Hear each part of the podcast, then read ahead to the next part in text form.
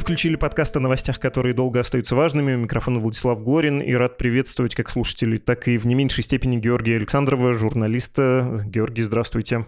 Здравствуйте, здравствуйте, Влад, здравствуйте, наши слушатели. Тема разговора нашего с вами – состояние украинской армии. Что об этом известно? И могу сразу объяснить, чего вдруг вопрос, почему через год с лишним после войны можно задаться таким, в том числе, общим вопросом. Ну, первое, мы из военной цензуры мало знаем о состоянии дел в ВСУ. Рискну сказать, что об армии Украины мы даже знаем меньше, чем о российских силах. Может быть, это иллюзия, может быть, мы просто, как люди из России, пристальнее следим за российской армии, но тем не менее.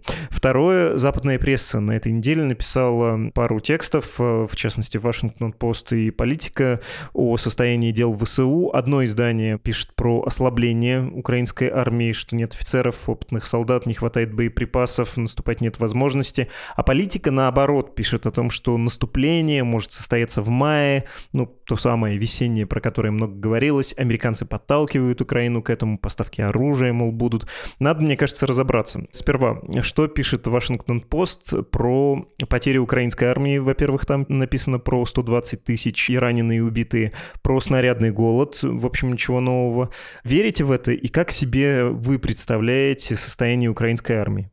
Ну да, я понимаю, что за время, пока идет война, больше года, конечно, было выбито большое количество как офицерского состава, так и рядового. Понятно, что наиболее опытные бойцы, скорее всего, с ними что-то произошло, да, они могли получить ранения, они могли погибнуть. И сейчас, конечно же, украинская армия отчасти состоит из, э, собственно, призывников и мобилизованных. Степень их подготовки до конца непонятна, потому что многие из этих соединений держатся в тылу. Насколько я понимаю, они нужны для осуществления того самого возможного наступления, о котором столько говорится.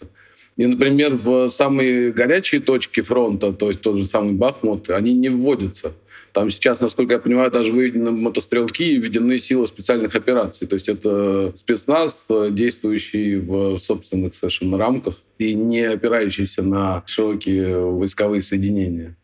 Вполне можно предположить, что украинская армия таким образом ослабла. Но надо сказать, что параллельно идет процесс обучения украинских военных на Западе применению, собственно, тяжелой техники, которая будет передаваться. Да? То есть это и Германия, и Испания, и там больше восьми стран, насколько я понимаю, занимаются обучением украинских военных. А, да, и разные цифры называются. Кто-то говорит о 30 тысячах, кто-то говорит чуть ли не о 50 тысяч. Украинские генералы говорят о том, что обучается до 50 тысяч человек.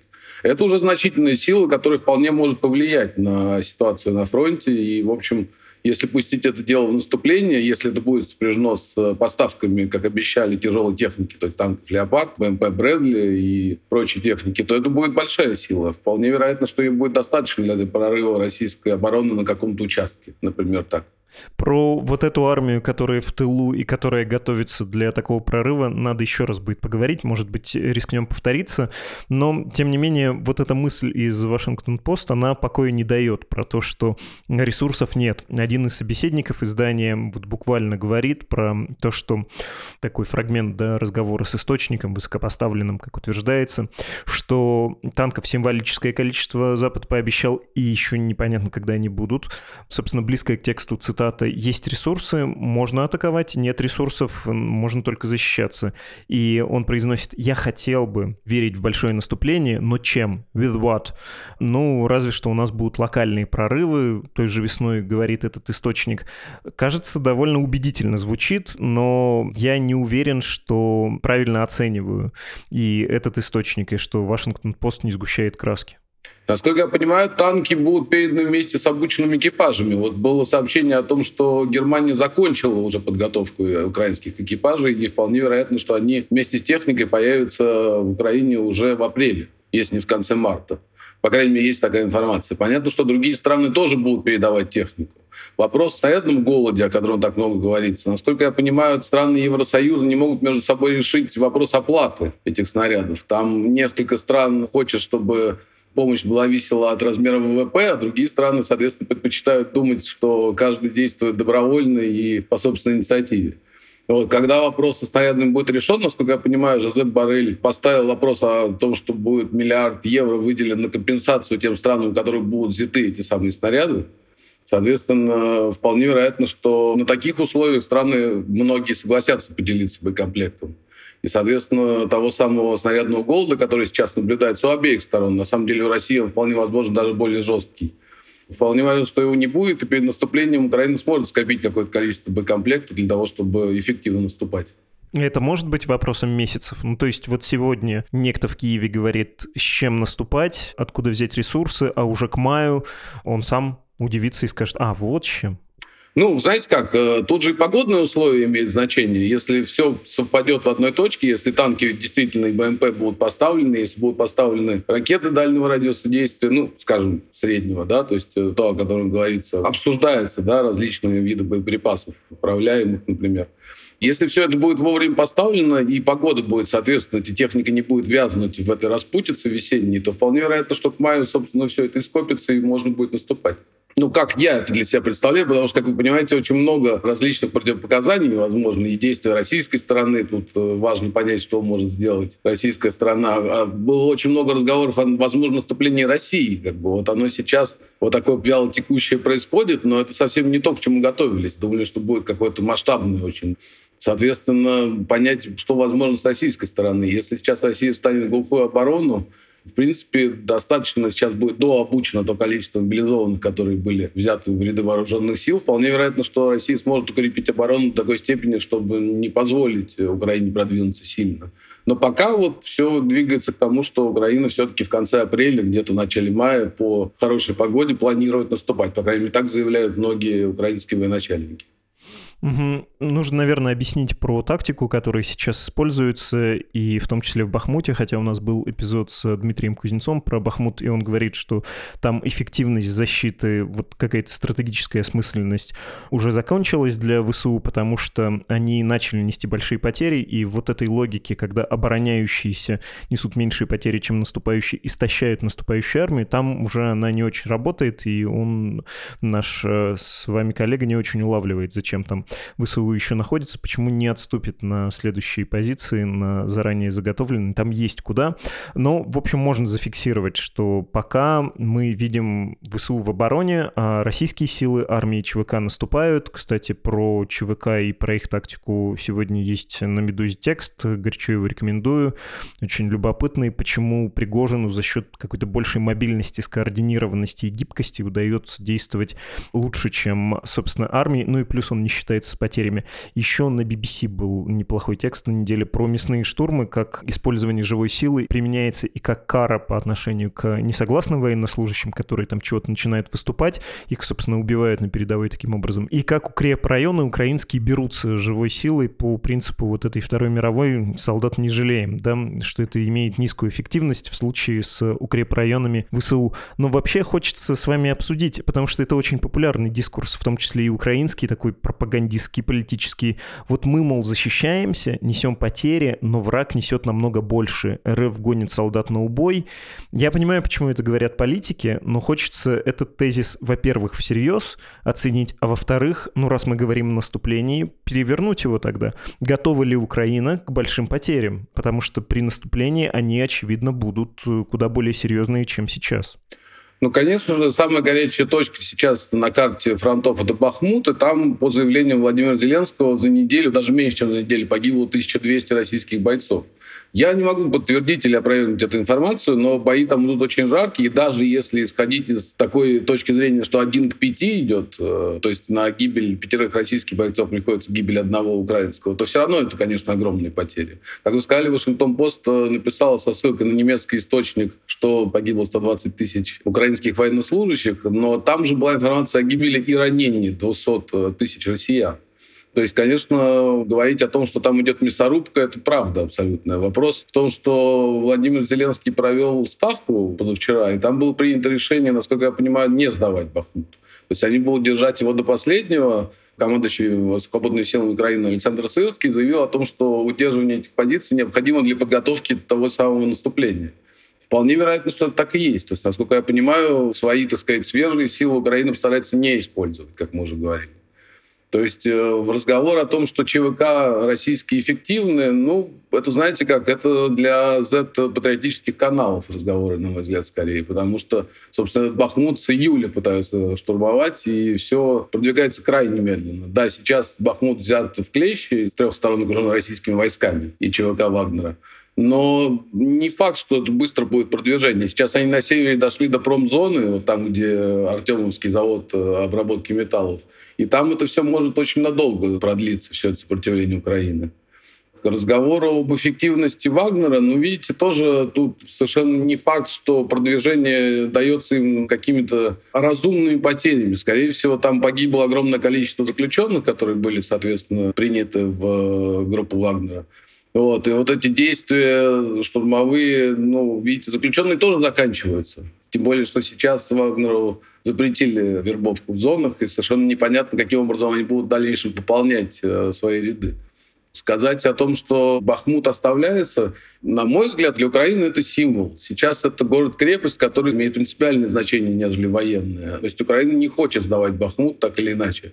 Посмотрим. Видите, и американская сторона, и другие специалисты уже предсказывали о том, что Бахмут придется оставить. Но на самом деле войска отойдут в Часов Яр, где, насколько я понимаю, возвышенность, оттуда тоже будет довольно легко оказывать сопротивление российским войскам, тем более там создан укрепрайон. Дальше он тянется и к Константиновке, и к Дружковке, и к Краматорску, со Славянском. Поэтому тут говорить о том, что если даже Бахмут будет захвачен, то это не даст, скорее всего, России какого-то оперативного простора для дальнейшего наступления, как говорят российские военачальники. Считается, что вот дальше как мы выйдем, у нас разудится плечо, и мы сможем, соответственно, атаковать. Я думаю, что ничего, они упрутся в эти высоты, откуда будут расстреливать артиллерии, и дальше, в общем, картина будет точно такая же, только можно будет отрапортовать о том, что Бахмут наконец-то после почти 10 месяцев сопротивления пал. И какой-то пользы для российской стороны я тоже большой не вижу в захвате этого Бахмута, только принципиальная позиция.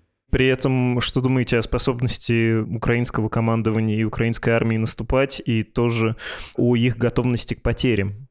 Ну, насколько я понимаю, украинская сторона время от времени пытается контратаковать. Так или иначе, на многих участках идут попытки контрнаступления Украины, и понятно, что Украина к потерям так или иначе готова. Об этом заявляют, собственно, и политики, и военачальники украинские. Да, они понимают, что потери будут большие, но это, видимо, единственная возможная плата за дальнейшую подготовку этого самого наступления, о котором столько говорится. Я не уверен в том, что позиция украинских военачальников, там, скажем, оправдана, но им виднее, видите, и, насколько я понимаю, на этой ставке, которую проводил Зеленский, единодушно было принято решение не оставлять Бахмут. Попытки контрнаступления какие-то, видите, происходят на юге, в Запорожье Россия стоит в обороне, в Херсонской области идут обстрелы. Но насколько это действительно может быть серьезно, пока, видимо, разговора нет. Граница между соприкасающими сторонами примерно одинаково проходит. То есть время от времени раздаются громкие разговоры о захвате какого-то небольшого населенного пункта, но по факту оказывается, что это что-то, в общем, мелкое, не имеющее большого значения.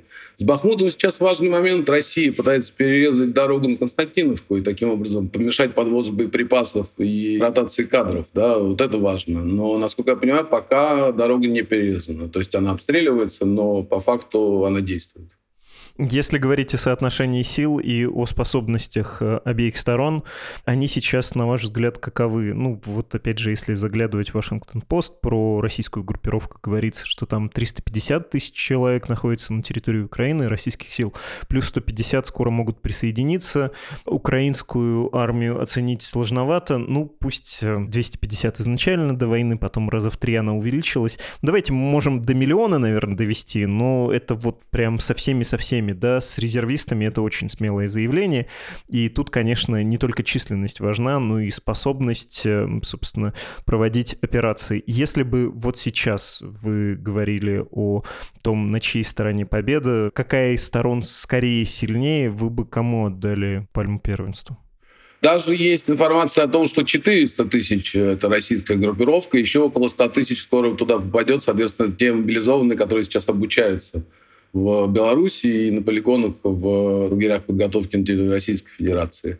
На самом деле сложно сказать, какая армия более боеспособна, но, судя по всему, дело идет к укреплению армии Украины и за счет прибывающей военной техники, и за счет того, что кадры обучаются за рубежом, и за счет новых э, видов вооружений, которые в России нет, и взять их негде такие как, вот, например, управляемые бомбы, которые могут отстреливаться с химарсов на большое расстояние 150-160 километров, и, соответственно, явно по логистике российской это нанесет огромный удар. То есть опять будут проблемы с э, складами, опять будут проблемы со штабами, которые будут гореть и подрываться каждый вечер. И, конечно, это усложнит э, для России и в дальнейшем э, любые, так сказать, действия на фронте. Я на самом деле думаю, что украинская армия со временем будет укрепляться, и речь все-таки идет о том, что Россия станет глухой обороной. Потому что в России негде взять техники для новых солдат. Считается, что эти самые 100 тысяч, как бы они уже даже обучены, просто их нечем вооружить. Плюс к этому России явно будет в скором времени наблюдаться уже серьезный э, снарядный голод, потому что сейчас, как говорят, российская промышленность может изготавливать 5-7 тысяч снарядов в день используется 10-12 тысяч. Летом вообще доходило до 60 тысяч снарядов в день. То есть, соответственно, Россия привыкла штурмовать населенные пункты вот этим методом Второй мировой войны. Да? То есть сначала идет огневой вал, выжигается все, что возможно, а потом туда входит пехота. Сейчас э, получается так, что из-за снарядного голода скорее они сразу используют штурмовые группы небольшие для входа в населенные пункты. В дальнейшем, соответственно, когда снарядов будет еще меньше, техник будет еще меньше, и, собственно, людей обученных тоже особо взять неоткуда, я думаю, что Россия начнет проигрывать. Вот уже в ближайшее время, до лета, ситуация может кардинальным образом измениться. Ну, то есть мы сейчас на пересечении находимся на таком кресте, восходящий тренд э, украинской армии и нисходящей российской, но вот они в некотором балансе сейчас, по Бахмуту это видно.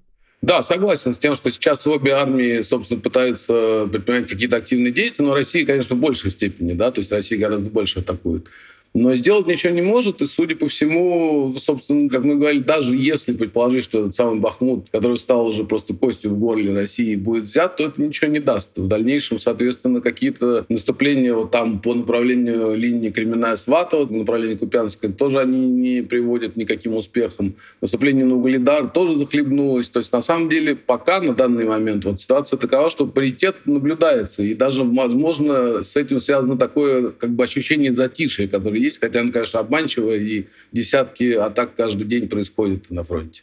Угу. Про вот этот образ креста надо его запомнить и, может быть, к нему еще вернуться. Но эта точка же всегда на, на любом графике присутствует, пересечение двух этих сторон. То есть вопрос в том, насколько сейчас она действительно переломная. Важно то, насколько Украина сейчас может воспользоваться этой ситуацией, да, с поставками и с подготовкой своих военных правильно воспользоваться и сможет ли Украина таким образом достичь каких-то серьезных успехов. Потому что, собственно, украинские эксперты и военачальники утверждают, что до конца этого года вообще может быть возвращение к границам 1991 года. Я, честно признаюсь, в это не верю, но присутствие дальнобойных боеприпасов на самом деле вполне может изменить ситуацию. Во-первых, практически вся оккупированная территория, кроме Крыма, будет простреливаться вот этими новыми ракетами.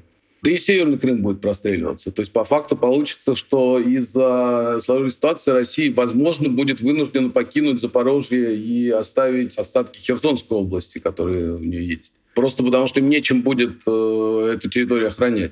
Тогда пойдет земной переход на Крым, и, соответственно, Крым будет запечатан, и каким дальнейшим действием страны Украины придет тоже непонятно. То есть будет попытка штурма Крыма или не будет попытка штурма Крыма, потому что многие увязывают с этим вообще возможность использования России ядерного оружия. Да? Считается, что это такая красная линия, после которой может все настолько измениться, что Россия применит тактическое ядерное вооружение. На мой взгляд, вполне вероятно, что каких-то успехов Украина достигнет. Я не думаю, что будет до конца этого года вот такое решительное, прям полностью отступление России по всем фронтам. Потому что, конечно, у России огромная экономика и огромное количество вооружений на складах. И, в общем, большой мобилизационный ресурс. И людей можно довольно большое количество еще призвать. И, видимо, это будет сделано, судя по тому, что сегодня было сообщение о том, что уже идут повестки будущим, так сказать, призывникам. Видимо, они собираются этот призыв провести по полной программе и набрать, э, возможно, там до 200 тысяч они собираются. То есть обычный призыв где-то 130 тысяч, тут они собираются больше призывать, насколько я понимаю. Но как это, опять же, российская страна будет использовать, будем наблюдать. Да, вы правильно заметили, что пересечение есть всегда в динамике движения обеих армий, но тут вопрос, э, близко ли они к какой-то условной оси, на которой мы можем написать «победа». Вот сейчас, кажется, мы видим приближение, да, победа для Украины, приближение этого пересечения к такой оси. Что еще пишет э, политика, и мы с вами оба это произносили, что сейчас происходит подготовка украинских сил значительная, и они в мае политика пишет про май и говорит, что американцы Украину подталкивают к этому. Там формулировка типа не командуют, но настоятельно советуют, что-то такое, чтобы украинская армия начала, собственно, наступательную операцию, и у нее будут для этого резервы, считает издание. Есть два направления. Крым, собственно, и оно менее вероятное, или то, что вы сказали, на перерез вот этому сухопутному коридору в Крым, который завоевала Россия еще в 2022 году, собственно, Азовское побережье. Плюс еще Институт изучения войны сказал сегодня буквально, что армия РФ из потерь потеряла наступательный потенциал, а, и число атак ежедневно сократилось примерно в два раза. Плюс генерал Марк Милли, председатель Объединенного комитета начальников штабов США, сказал, что Россия за свои небольшие успехи под Бахмутом потеряла слишком много и тоже свой потенциал растратила. Но вы это произнесли про большую экономику. Может ли Россия что-то до весны успеть противопоставить украинскому наступлению? Потому что ну, это всегда игра с двух сторон. Ты увеличиваешь потенциал, я увеличиваю потенциал. Ты находишь какие-то решения, я нахожу какие-то решения. То же самое можно сказать, например, про договоры с Ираном, да, или там с КНДР, с Китаем. Как знать, может быть, Россия извернется, призовет еще больше людей и сможет остаться примерно на нынешних позициях. Допускаете вы такой или нет? Вам кажется, что украинский потенциал растет намного быстрее российского? Ну, знаете как, опять же, российский ВПК, он переводится довольно быстро на военные рельсы, и там сейчас в три смены работают заводы и выпускают, в общем, довольно большое количество вооружений. Точно информации о том, сколько чего выпускается, нет, но понятно, что идет разговор о сотнях танков в год, так или иначе это будет большая сила, которая тоже дойдет до фронта. Поэтому говорить о том, что здесь российская страна будет э, терпеть крах, тоже бессмысленно заранее, да, то есть пытаться это обсудить. Плюс к тому будет набрано большое количество призывников, да, вполне вероятно, что если ситуация пойдет совсем криво, то будет объявлена вторая волна мобилизации, о которой тоже много говорится. И, в общем, какое-то количество людей под ружье получится поставить. И вооружить их тоже получится чем-то. Вопрос в том, какое это будет качество вооружения. Да? То есть если сейчас уже со складов, э, с баз длительного хранения изымаются танки Т-62, да, совсем старые, до чего дойдет, совершенно непонятно. Ну, понятно, что Калашникова должно на всех хватить, потому что их напечатали в какой-то момент столько, что, в общем, любого россиянина можно от э, мала до стариков вооружить этими железяками. Я на самом деле абсолютно не уверен в каком-то положительном решении всей этой ситуации для Украины тоже, потому что, как вы правильно говорили, Вашингтон-Пост тоже пишет о том, что какое-то количество танков — это фикция. Понятно, что если на фронте действуют тысячи танков, то поставка ста не решает большой проблемы. Да? Вполне вероятно, что вопрос упирается, может быть, будут поставки авиации. Разговоры об этом тоже часто идут, и, собственно, поставки авиации нужны, потому что так или иначе современная война 21 века без авиации практически невозможно себе представить. Сейчас передаются МиГи-29 из э, Польши и, по-моему, Словакии, если я не ошибаюсь, в каком-то количестве. В общем, укрепляется ВВС Украины в значительной степени. Посмотрим. Россия тоже получает самолеты, Россия тоже получает э, какое-то количество оружия и берет их со складов. И, в общем, там его довольно много. И ракет у России, в общем, довольно много на данный момент. Э, сколько не было разговоров о том, что те самые калибры заканчиваются, но вот нет, стали использовать теперь кинжалы, да, которые вообще до этого говорили, что их пользоваться не будут, потому что они нужны в качестве НЗ российской стране на случай прям большой войны. Ну, видите, используют. То есть какой-то запас вооружений и ракет еще есть. Насколько его хватит, сложно предположить. Э, рискнете ли вы оценить, насколько хватит западной помощи? Ну, потому что в Соединенных Штатах перманентная дискуссия про то, немного ли мы помогаем, когда это уже закончится. Есть европейские всякие дрязги про то, кому сколько поставлять, точнее, насколько это оплачивать, каким странам. Тоже говорится, или там можно в Телеграф, кажется, был материал про это, вспомнить, что Франция хочет претендовать на роль вот такого модератора этих процессов и вообще связанных с укреплением европейской безопасности, но и в частности с поставками, чтобы европейские компании не проиграли в этом, да, и в частности французские, чтобы вот эти большие оборонные заказы не проходили мимо европейцев. Ну, то есть понятно, что Владимир Путин часто на это ставил, сменится демократическое правительство, я их всех пересижу. А может ли он и тут использовать эту тактику и пересидеть? Они там уже рассорятся, а мы-то будем стоять под Бахмутом, сколько нам влезет, и потом уже их тепленькими возьмем. Или нет, не в этот раз? Ну, я в политике не очень силен, но, насколько я понимаю, это, в общем, любимая концепция Владимира Владимировича Путина додавливать до конца, да, то есть вот э, ждать, пока ситуация переломится и трупы врагов проплывут по той реке, на берегу которой он сидит. Наверное, у него есть надежда на то, что страны ЕС или НАТО рассорятся. Но, на мой взгляд, пока этого не происходит. Поставки идут полным ходом и, собственно, увеличивается номенклатура вооружений, которые должна поставляться. Поэтому мне кажется, что рассчитывать на то, что сейчас Запад как-то рассорится внутри себя, сам себя, так сказать, уничтожит, э, я бы не стал. Понятно, что сейчас вооружение, например, в тех же США для Украины начинает выпускаться. То есть это идет заказ промышленности американской. И, собственно, даже танки Абрамса, о которых говорилось, насколько я понимаю, их будут специально для Украины выпускать. Собираются построить завод танковый на Украине, Германия. Будет выпускать, по-моему, до 400 танков в год. Понятно, что на этом помощь не прекратится. То есть понятно, что, видимо, будет расширяться количество наименований того, что будет поставляться в дальнейшем. И я, например, абсолютно уверен в том, что, в общем, не бросит Украину. И что эти страны занимающиеся ленд-лизом и поставляющие вооружение, ну, они могут выяснять между собой как-то отношения, может приходить больше или меньше, но совсем, конечно, это не прекратится, этот поток. Последний вопрос. Я понимаю, что это вечная тема, и в последние месяцы хоть каждый день можно было бы его задавать и рассуждать на эту тему, но все равно, читая все, что написали в западной прессе, что говорят военные с той стороны, с западной, имею в виду, и политики, есть такое ощущение, что мы как будто уже присутствуем при конце войны. Ну, то есть, что вот эта гонка друг за другом, кто нарастит потенциал быстрее и нанесет удар и попытка не дать противнику это, собственно, сделать, противопоставить своими действиями, да, что-то в ответ, что она уже, ну, вот какая-то бесконечная, что мы в корейском сценарии, что вот эта нестабильность, э, то разгорячающаяся, то охлаждающаяся, она с нами надолго на какой-то условной линии, близкой к границам, административным границам Донецкой и Луганской областей. Вам так не кажется, что мы сейчас на самом деле видим корейский сценарий, что он уже реализуется, просто мы еще не можем смириться, мы еще верим в то, что может быть какое-то решительное действие. А на самом деле никакого триумфа, никакой победы не будет. Все, мы увязли тут надолго. Знаете как, ну о том, что возможно корейский сценарий, говорили еще в прошлом году, год назад. Разговоры начались вообще в марте прошлого года о том, что это возможно, что Россия отвоюет какой-то кусок территории, потом будет пытаться его за собой сохранить.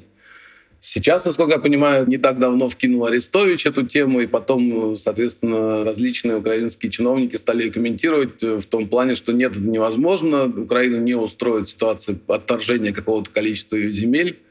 Я-то как раз предполагаю, что, возможно, будет попытка каких-то условно минских договоренностей три, да, то есть это будет попытка как-то получить хотя бы, если не окончание войны, то перемирие на долгий срок.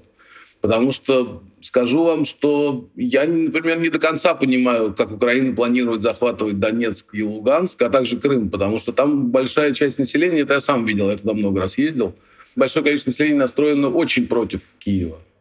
И, собственно, их придется, видимо, как-то фильтровать, не знаю, в какие-то лагеря сгонять, потому что это разговор о сотнях тысяч людей, населения, когда там осталось. Все, кто, собственно, были за Киев, они оттуда практически все уехали. Все оставшееся на территории так называемых ДНР и ЛНР населения, оно практически все поддерживает Россию. Поэтому как собирается Украина дальше поступать с этой территорией, даже если в случае, если она ее отвоюет, мне понять, например, сложно. Уже не говоря о Крыме, где, собственно, действительно большинство населения настроено крайне антикиевски, да, антиукраински. Поэтому тут разговор о том, какой возможен сценарий. Да, корейский сценарий в принципе вероятен, но это будет не окончательная точка. Это, возможно, заморозка на какое-то время. Хотя, на самом деле, многие эксперты утверждают, что, собственно, России нельзя давать такую паузу, потому что она накопит еще силы средств и в дальнейшем опять начнет наступление. Да? То есть, э, наверное, вы тоже слышали такое. Насколько сейчас все это может быть заморожено. В ближайшее время, мне кажется, что если, скажем, контрнаступление Украины захлебнется, тогда, возможно, будет подумать о каком-то перемирии. Пока, насколько я понимаю, Украина не планирует вступать с Россией в какие бы то ни было переговоры, даже если к этому и будут принуждать Соединенные Штаты, о чем много раз говорилось, или тот же Китай, да, потому что, собственно, Китай тут пытался взять на себя миссию всех подружить, вот, и помирить. Э, посмотрим, что будет э, сделано. Я думаю, что Китай давит на Россию, но здесь же решение зависит не только от России. И Россия-то как раз пытается выйти на переговоры, это очевидно. Даже Владимир Владимирович Путин, собственно, заявляет о том, что он не против переговоров. Это украинская сторона полностью отказывается от такого процесса. Спасибо гигантское. Спасибо. Это был журналист Георгий Александров. Мы говорили о состоянии вооруженных сил Украины.